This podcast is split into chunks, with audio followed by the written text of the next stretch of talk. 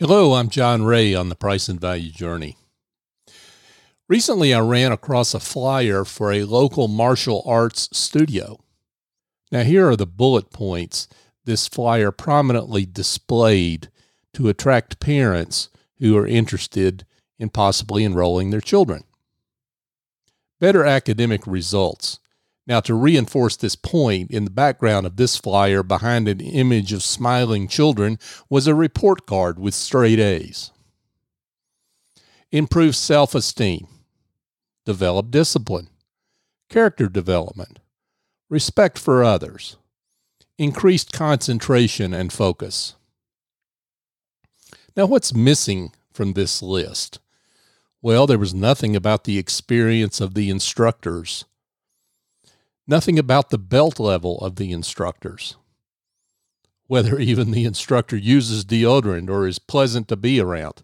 There wasn't anything about the instructor. The point is that this martial arts studio understands what parents are looking for as they buy for their children. Parents are looking to help their kids get ahead. They're looking for transformation, for outcomes for their children. It's not that the instructor isn't important, it's just that the experience and expertise of the instructor is assumed, as is, of course, the use of deodorant.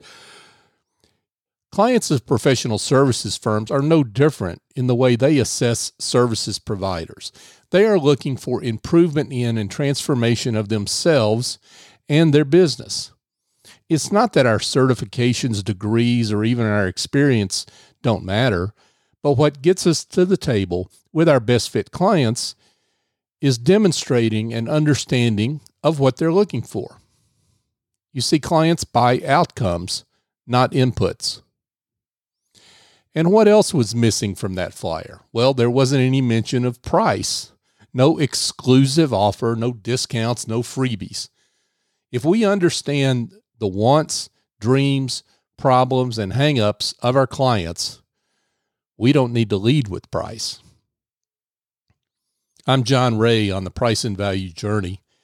Past episodes of this series can be found at pricevaluejourney.com or on your favorite podcast app. We'd be honored if you'd subscribe to the series.